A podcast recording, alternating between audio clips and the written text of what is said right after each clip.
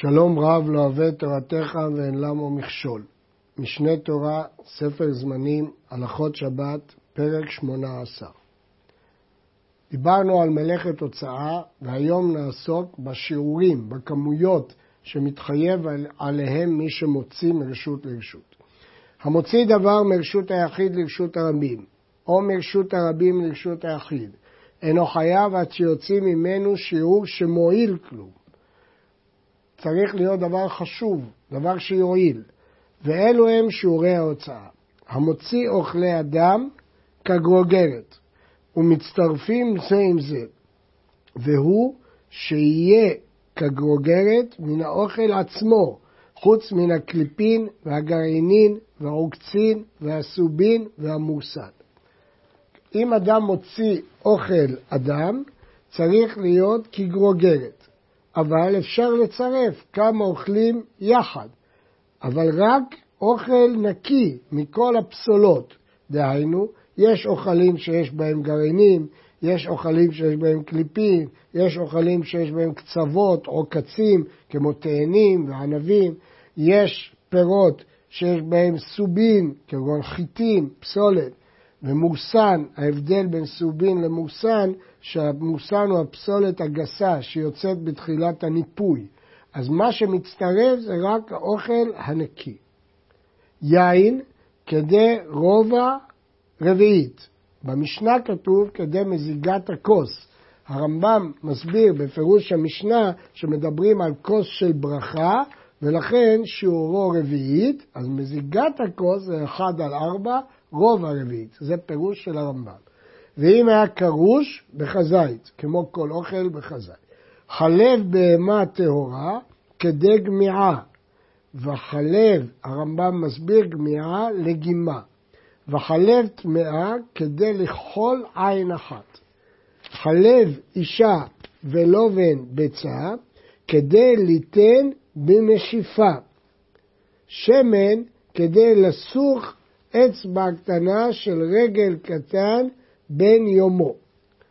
הפירוש של אה, המשנה, המשנה כותבת שמן כדי לסוך עבר קטן. מפרש הרמב"ם, עבר קטן של קטן בן יומו, דהיינו אצבע קטנה זה העבר הקטן של רגל של קטן בן יומו.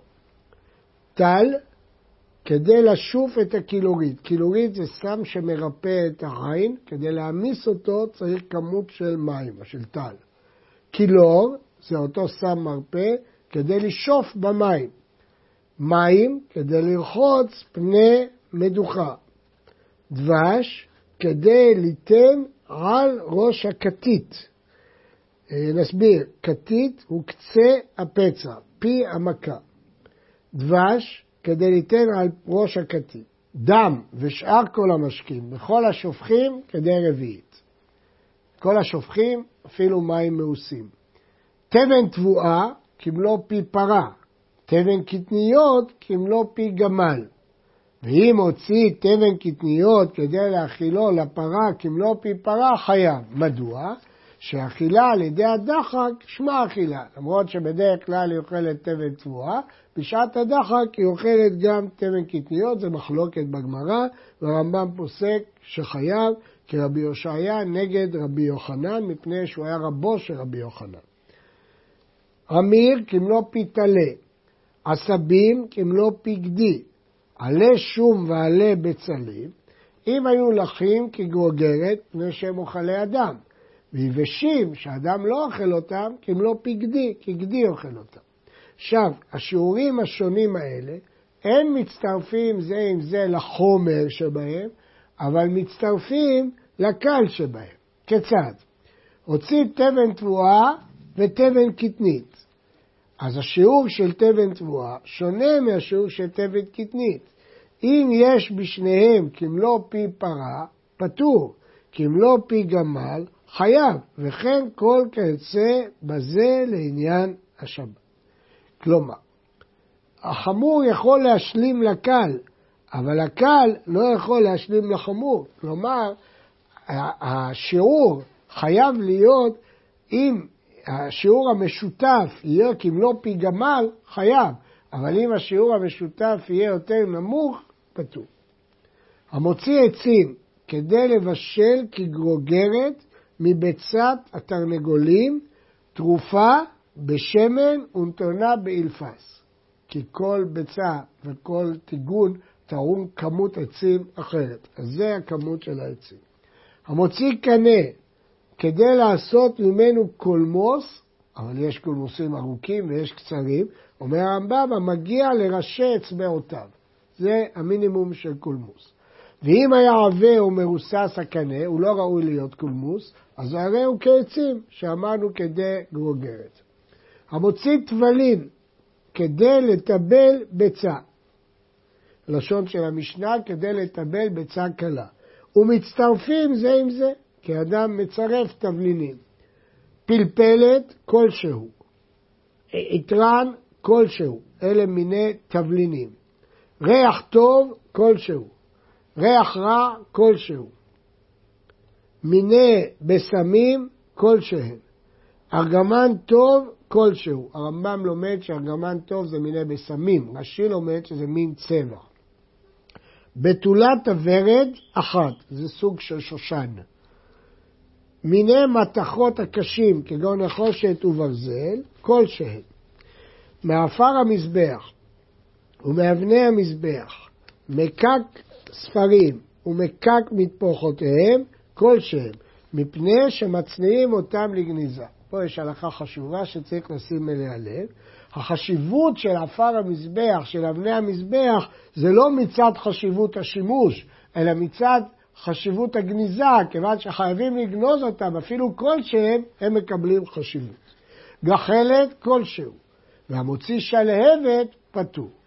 יש להעיר על זה שבגמרא כתוב שכאשר נופח בפיו את השלבת והיא יוצאת מרשות לרשות, פטור. אבל כשהוא מוציא אותה בקיסם, הוא חייב אם אין בקיסם שיעור. כלומר, לא חייב על הקיסם, חייב על השלבת. כי אז אפשר להוציא אותה. אה, הרמב"ם לא חילק בין זה לזה. אה, מדוע? צריכים לפרש שהרמב"ם למד את הגמרא אחרת, לא כפי הלימוד הרגיל, שממנו יוצר חילוק בין אם מוציא בפיו או בקיסם. אפשר לעיין ביד פשוטה, יש שם הצעה של תירוץ. המוציא זרעוני גינה שאינם נאכלים לאדם. יש זרע שאפשר לאכול אותו, ויש זרע שכבר לא ראוי לאכילה, אבל מיועד לזריעה. שיעורם פחות מכגוגרת. מדוע? כי לא מתחשבים בהם כאוכל, אלא כזרע. מזרע קישואים שניים, שני זרעים של קישואים הם חשובים. יכול להיות שהסיבה היא שלא תמיד כל זרע מצליח. מזרע הדילויים שניים, מזרע הפועל המצרי שניים. המוציא סובין, זו פסולת של תבואה, כדי ליתן על פי קור של צורפי זהב. קור מטיחים בו. האומנים של מלאכת הזהב מטיחים ונותנים סובין על הכור בשעת ההתכה.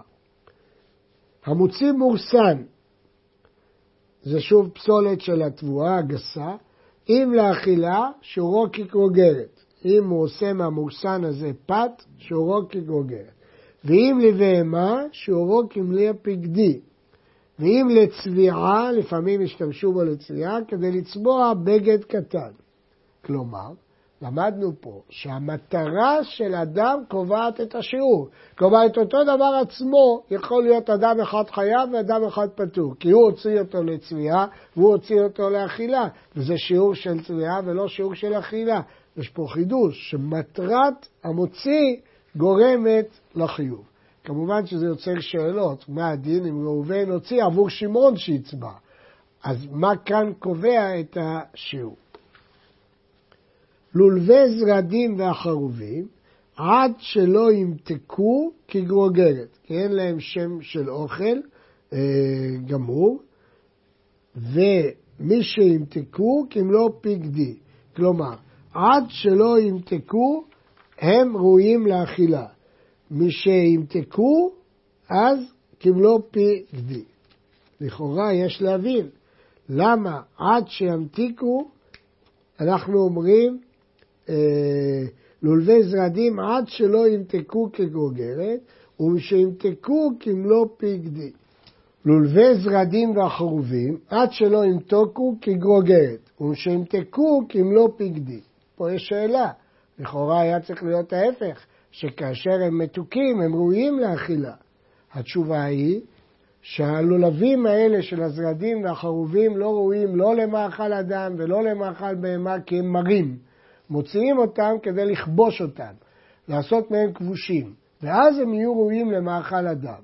אז אם הם עוד לא נמתקו, הוא מוציא את זה לכבשים, ואז יהיה ראוי למאכל אדם כגרוגרת.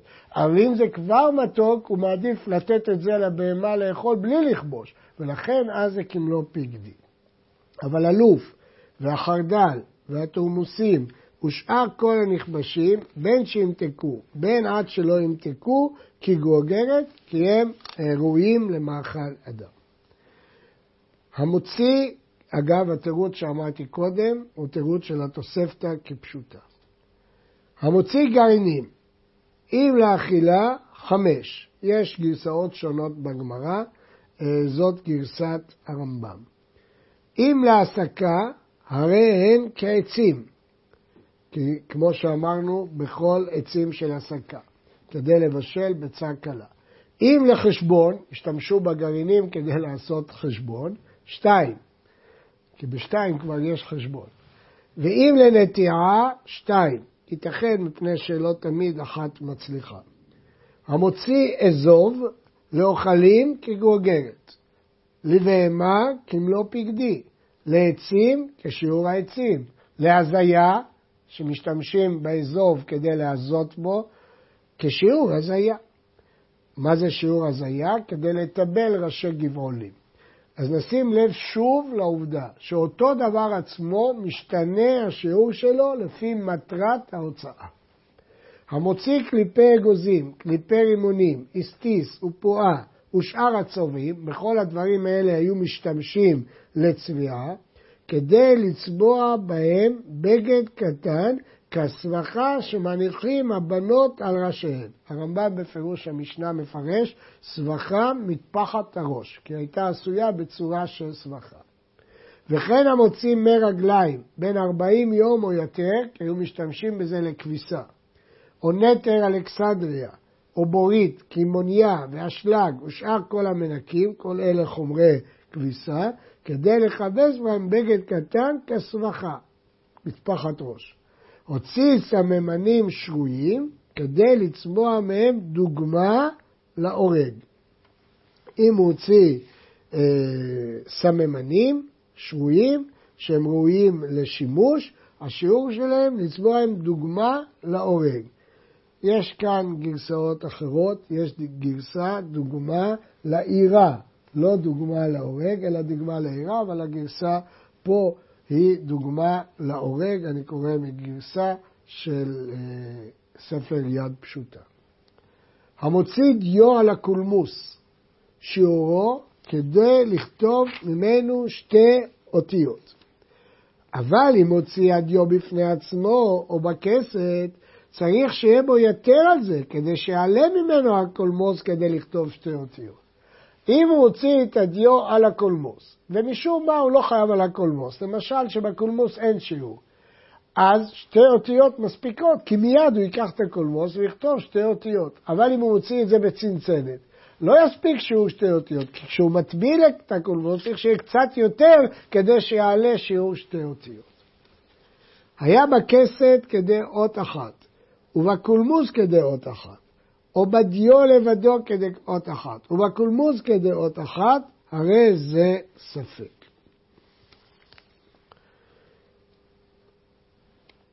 ייתכן, אה, קצת קשה הדבר, כי אמרנו שאם יש שתי אותיות צריך יותר, אז איך יכול להיות שיש בכלי, בקולמוס, כדי אות אחת, ובדיו לבדו כדי אות אחת? איך בדיו לבדו יש כדי אות אחת? ייתכן שדווקא כשיש אות אחת אפשר להוציא אותה, וכשיש יותר הן נבלעות בכלא.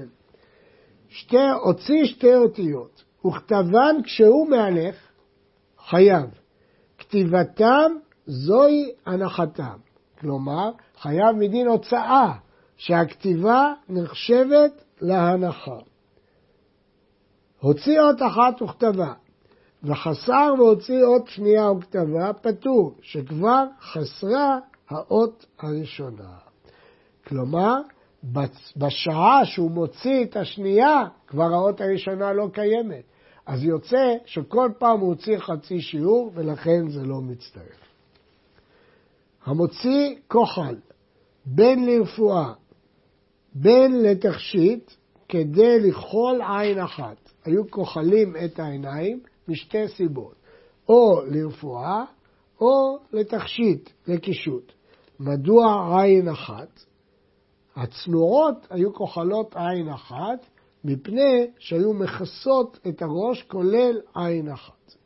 ובמקום שאין דרכם להתקשט אלא בתחילת שתי עיניים, והוציאו להתקשט עד שיוציא כדי לאכול שתי עיניים. כלומר, זה תלוי במנהג המקום. זפת וגופרית כדי לעשות נקב. שעווה כדי ליתן על פי נקב קטן. דבק כדי ליתן בראש השבשבת. מה זה שבשבת? מפרש הרמב"ם בפירוש המשנה, קרש שנותנים עליו דבק, קושרים אותו בראש קנה כדי לצוד בו עופות שנדבקים לדבק שבקנה, אפרוחים להוציא מקן וכדומה. רבב, כדי למשוח תחת רקיק כסלע. הרבב זה שומן, נותנים אותה תחת רקיק קטנה, מה זה רקיק קטנה? כסלע. המוציא אדמה כדי לעשות חותם האיגרת, טיט אדום, היו עושים ממנו חותמות על עסקים. זו הייתה החותמת, ישנה משנה שבהלכות ט"ו וטהרה, שמדברת על איגרות שהיו באים ממדינת הים לבני כהנים גדולים, והיו עליהם חותמות של אדמה מארץ העמים, והמשנה דנה שהם מקבלים טומאה בחותם המרצופים. המוציא אדמה כדי לעשות חותם האיגרת, טיט כדי לעשות פיקור, טיט הוא יותר רך, האדמה שחוסים בחותם היא דביקה, זה סוג אחר. והטיט הוא סוג אחר, שעושים ממנו פיקור, קור שמטיחים ממנו זהב או כסף. זבל או חול דג כדי לזבל קרישה. קרישה זה אה, צמח קרטי. חול גס כדי לערב עם מלוא כף של סיידים סיד. היו מערבים חול בסיד. אנשי האומנות יודעים כמה חול ערבבו. הרי יש סוגים שונים של כף, הרמב"ם אומר, בעלי האומנות יודעים. חרסית, כדי לעשות פי קור של צורפי זהב. הכינו את זה מחרסית. שיער, כדי לגבל טיט, לעשות פי קור של צורפי זהב. היו אה, מה, קור של צורפי זהב, מערבים בו בתוך הטיט שיער. סיד, כדי לסוד אצבע קטנה שבבנות. מדוע היו סדים אותן? פירוש המשנה, כדי שיראה בשרם אדום וימהרו להתבגר ויתעדן גופם. עפר ואפר כדי לכסות דם ציפור קטנה. כידוע, מצוות כיסוי הדם יכולה להיות בעפר וגם באפר, אפר דינו כעפר, כך אומרת הגמרא מסכת חולין. צרור ואבן כדי לזרוק בבהמה ותרגיש, והוא משקל עשרה זוזים. הגמרא שואלת כמה השיעור שהבהמה מבחינה באבן, עשרה זוז. חרס כדי לקבל בו רביעית, חתיכת חרס לקבל רביעית מים. המוציא חבל כדי לעשות אוזן לקופה, קופה היא קופסה שעשויה מנצרים, ועושים בה אוזן להרים אותה בחבל, או שתי אוזניים. גמי כדי לעשות תלוי לנפה וקברה. בגמי היו עושים תלוי לתלות את הנפה ואת הקברה על הקיר. הוצין כדי לעשות אוזן לכפיפה מצרית. הכינו ממנה אוזניים לתפוס בהם בהוצין. הוצין זה סיבים של דקל. סיב כדי ליתן על פי משפך קטן של יין. לשם מה היו נותנים את הסיב על המשפך? אולי כדי לסנן קצת את היין. מוכין כדי לעשות כדור כאגוז. עצם כדי לעשות תרווד, תרווד הוא כלי שמביאים ממנו מאכלים. זכוכית כדי לגרות בראש הקדקוד, יש גורסים הכרכר, עד שיפצע שתי נימים כאחד. הוא, בזכוכית הוא משתמש כדי לפצוע שתי נימים כאחד. השיעור לגרוד את ראש הכרכר והשיעור לפצוע שני נימים הוא שווה. השתמשו בזכוכית כדי לחתוק נימים. המוציא שתי נימים מזנב הסוס ומזנב הפרה חייב. מה היו עושים איתם? אה, הגמרא מסבירה שהיה להם שימוש לנשבין. לא ברור לנו מה זה הנשבין האלה. אחת מן הקשה שבחזיר חייב, כי יש בו שימוש אפילו בנימה אחת. נצרי דקל והם חוטי העץ, שתיים, כי עושים מהם חבלים. חורי דקל והם קליפי החריות, אחת. מצמר גפן, מצמר קלח, צמר גמלים וארנבים וחיה שבים ושאר כל הנתבים כדי לטוות חוט אורך ארבעה טפחים. המוציא מן הבגד או מן השק או מן העור, כשיעורם לטומאה, כך שיעורם להוצאה. הבגד שלושה על שלושה, השק ארבעה על ארבעה, העור חמישה על חמישה. אותה חשיבות להלכות טומאה, אותה חשיבות להלכות שבת. המוציא עור שלא נתעבד כלל, אלא שעדיין הוא רך, שעורו כדי ליצור משקולת קטנה שמשקלה שקל, היו מכינים את המשקולת הזאת מעור. היה מלוח ועדיין לא נעשה בקמח ולא באבצה, התחיל להתעבד, אבל לא נגמר העיבוד, שעורו כדי לעשות קמע, היו משתמשים בשביל קמע מאור בלתי מעובד. היה עשוי בקמח, ועדיין לא נתאבד באמצע עם שלך שלב העיבוד, שעורו כדי לכתוב עליו את הגט, לא השתמשו במעובד לגמרי. נגמר עיבודו, שיעורו חמישה על חמישה, ככה הרמב"ם מסביר את המונח קורטובלה שכתוב במשניות, זה שנגמר אה, עיבודו. המוציא קלף מעובד, כדי לכתוב עליו פרשת שמע עד ובשעריך. כדי לכתוב עליו את פרשת שמע, זה השיעור. כי על קלף מעובד כותבים תפילין. זאת הלכה למשה מסיני, אז זה אחת הפרשות שבתפילין. דוכסוסטוס, כדי לכתוב עליו מזוזה, לפי שיטת הרמב"ם, מזוזה כותבים על דוכסוסטוס. מה ההבדל בין קלף גביר לדוכסוסטוס? העור, היו מחלקים אותו, חלק שקרוב לשיער, חלק שקרוב לבשר, וחוצים אותו לשניים. אחד קוראים לו קלף, אחד דוכסוסטוס ואחד גביר. נייר, כדי לכתוב עליו שתי אותיות של קשר המוכסים. כשהיו מעבירים את המכס, המוכס היה נותן לו אישור שהוא עבר את המכס כדי שהמוכס האחר לא יתבע אותו. אז לכן זה שתי אותיות, השתמשו בזה כסימן. הרמב"ם אומר, השתמשו בסימן גובי המעשרות והקבלנים והמוכסים לראיה שכבר שילם את חובו. המוציא קשר מוכסין חייב, אף על פי שכבר הראהו למוכס ונפטר בו, אז לכאורה הוא לא שווה כלום, שווה ראייה הוא לעולם. אם יערערו על ההוכחה שלו, הוא יוכל תמיד להביא אותו. המוציא שטר פרוע ונייר מחוק, מה השימוש המשני שלו? כדי לכרוך על פי צלוחית קטנה של פלייטון.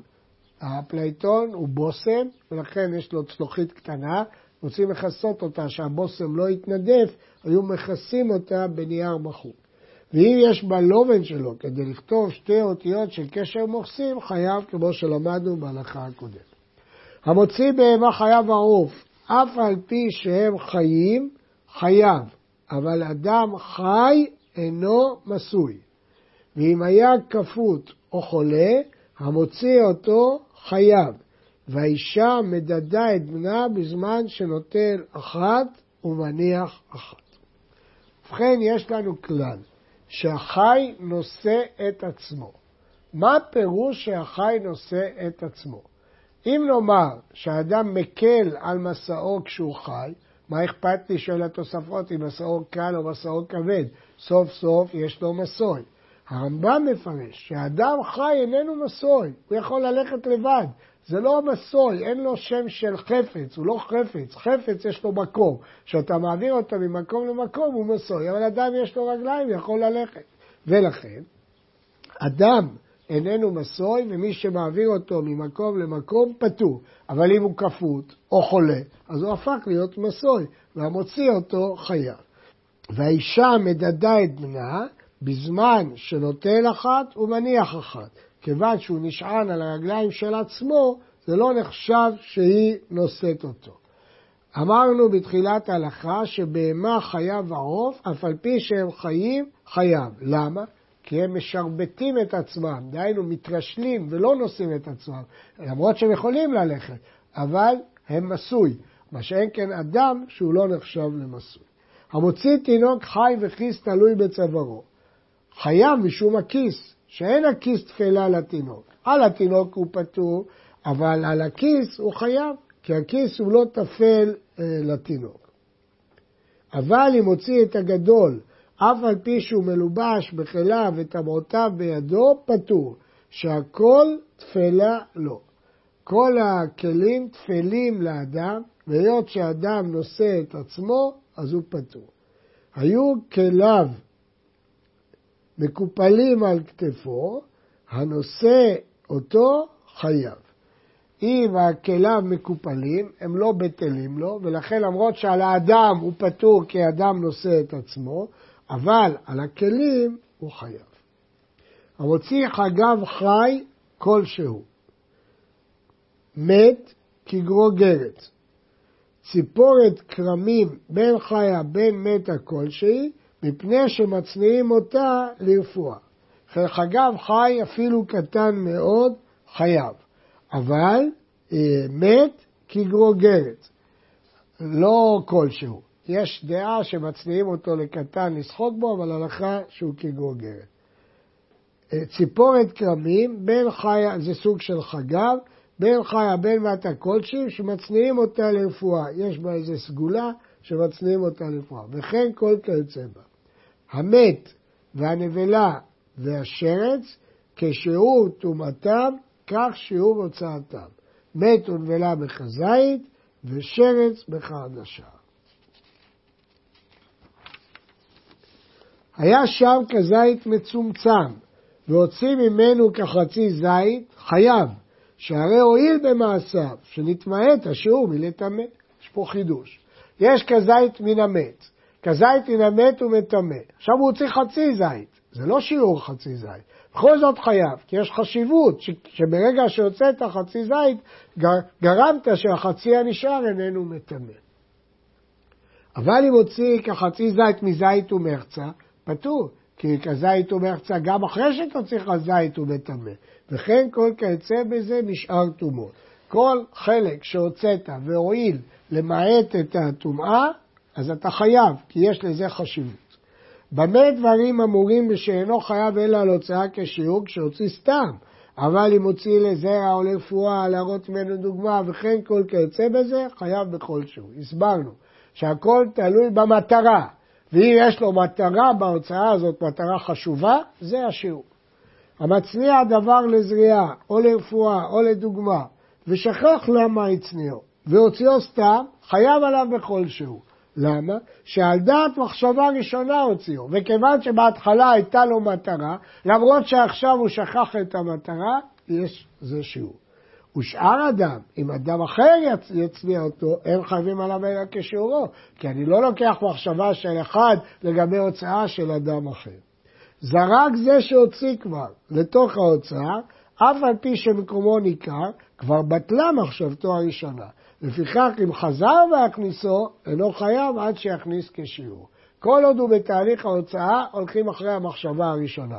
ברגע שהוא כבר הניח אותו, אז הוא בטל ולא הולכים אחרי המחשבה הראשונה. דבר שאין דרך בני אדם להצניעו, ואינו ראוי להצניע, כגון דם נידה, שלא היו מצניעים אותו. אם הצניעו אחד והוציאו, חייב, כי בשבילו זה כן ראוי. ושאר האדם פטורים עליו, שאין חייבים אלא על הוצאת דבר הכשר להצניע ומצניעים כמוהו. כלומר, האיש הבודד הזה, במקרה הוא הצניע, אז לגביו זה דבר חשוב. אבל דבר שלא כשר להצניע, לא. למרות שיש אומרים שדם נידה ראוי לחתול, אבל אז אה, סברו שדם נידה מזיק, יש בו סכנה, ולכן לא היו מצניעים אותו. המוציא חצי שיעור פטור, וכן כל העושה ממלאכה מן המלאכות חצי שיעור פטור. הוציא חצי שיעור והניחו, וחזר והוציא חצי אחר, חייב. ואם קדם והגביה החצי הראשון קודם הנחת החצי השני, נעשה כמי שנשרף ופטור. הוציא חצי שיעור והניחו, וחזר והוציא חצי אחר, והעבירו על הראשון בתוך שלושה, חייב, שהמעביר כמי שמניח על גבי משהו, אבל אם זרקו, אינו חייב עד שינוח שם על גבי משהו. נסביר את הדברים. אדם שמוציא חצי שיעור, פטור, אבל אסור. הגמרא אומרת מסכת שבת וכי מותר לאפות פחות מכשיעור, משמע שחצי שיעור אסור. הרמב"ם גם אומר שכן כל העושה מלאכה מן המלאכות, לא רק במלאכת הוצאה, בכל המלאכות חצי שיעור פטור, משמע אסור. מוכח מהרמב"ם הזה שהדין של חצי שיעור הוא לא רק בהוצאה, הוא גם בשאר המלאכות. עכשיו הוא הוציא חצי שיעור והניח אותו, אז נגמרה ההוצאה. עכשיו הוא יוציא חצי שיעור אחר, חייב. למה? כי הוא מצטרף. אבל אם כבר הוא הגביה את החצי הראשון, אז נגמרה ההוצאה של החצי הראשון, עכשיו הוא הניח חצי שני, פטור, כי כבר הוא לא מתייחס לחצי הראשון. הוציא חצי שיעור והניחו, וחזר והוציא חצי אחר, והעבירו על הראשון בתוך שלושה חייב. למה? כל שלושה כאילו זה מונח. אבל אם זרקו, אינו חייב עד שינוח על גבי משהו. נדגיש, הרמב"ם כבר לימד אותנו כמה פעמים, שלמרות שאמרנו שתוך שלושה זה כאילו מונח על גבי קרקע, בתנאי שיעצור, יהיה מונח על משהו. אז אני רואה אותו כאילו על הקרקע. אבל אם בכלל הוא לא יהיה מונח על משהו, הוא זרוק, הוא לא, אפילו תוך שלושה, הוא לא נחשב מונח. הוציא חצי שיעור וחזר והוציא חצי שיעור בהלם אחד, כלומר, לא נודע לו שהמלאכה אסורה, או לא נודע לו שהיום שבת, מצטרפים. לרשות אחת חייב. חצי הראשון וחצי השני בהלם אחד מצטרפים, אפילו שיעברו כמה שעות. אבל לשתי רשויות, אם חצי אחת הוציא לרשות אחת וחצי לרשות שנייה, אם יש ביניהם רשות שחייבים עליה, פטור. כלומר, אם יש רשות הרבים בימינו ורשות הרבים בשמאלו, ובאמצע הרשות היחיד, אז הוא צריך חצי לרשות הרבים שבימינו. באותו אלם חצי לרשות הרבים ששמאלו לא מצטרפים, כי רשות היחיד מפסקת ביניהם. הייתה ביניהם כרמלית, הרי כרשות אחת וחייב חטאת, כי הכרמלית לא יכולה להפסיק בין שתי הרשויות. המוציא פחות מכשיעור, וקודם שיניחו נטפח וחזר כשיעור. וכן המוציא כשיעור, וקודם שיניחו צמק וחזר פחות מכשיעור, פטור, כי צריך שגם בעקירה יהיה שיעור וגם בהנחה יהיה שיעור. כ"ו, המוציא כגוגרת לאכילה, שצריך להיות חייב, וצמקה קודם ההנחה. ואם הוא היה מניח אותה כך, היה פטור, כי אמרנו שצריך שהעקירה וההנחה שיעור. אבל הוא חשב עליה לזריעה, או לרפואה, שאינו צריך לשיעור. הרי זה במשהו, הרי זה חייב, כמחשבתו של עת הנחה. מדוע? כי בשעת תוצאה היה לזה שיעור המחייב, ובשעת ההנחה היה לזה שיעור המחייב, למרות שזה לא אותו שיעור. הוציא פחות מכגוגרת לזריעה, שזה שיעור, וקודם הנחה חזר וחשב לאכילה, עכשיו אין שיעור, פטור.